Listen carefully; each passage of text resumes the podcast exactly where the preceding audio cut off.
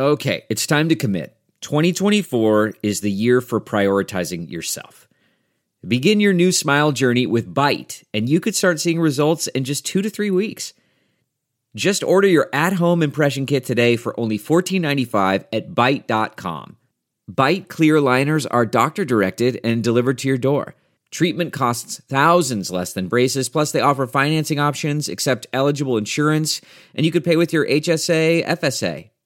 Get 80% off your impression kit when you use code WONDERY at Byte.com. That's B-Y-T-E dot com. Start your confidence journey today with Byte. Good morning. I'm Randy Naughton at Fox 2 with your St. Louis news, driven by Bomarito Automotive Group. An off duty St. Louis City police officer has died in a wrong way accident in North County. The officer's name has not yet been released.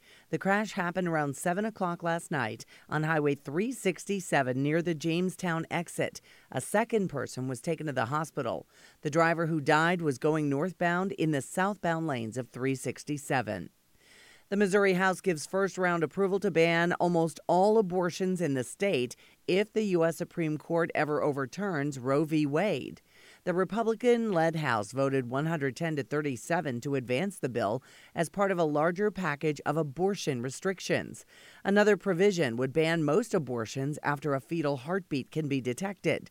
Another House vote is needed before the measure moves to the Missouri Senate. From the Fox 2 Weather Department, clouds are back. We'll watch for some spotty drizzle or showers this morning. Temperatures will be in the 40s throughout the day. Still tracking some freezing rain for very late tonight and Thursday morning for areas south of I 70. It's not much, but clouds could have an impact on travel for a few hours on Thursday morning. A brief warm up for Friday and then much colder for the weekend.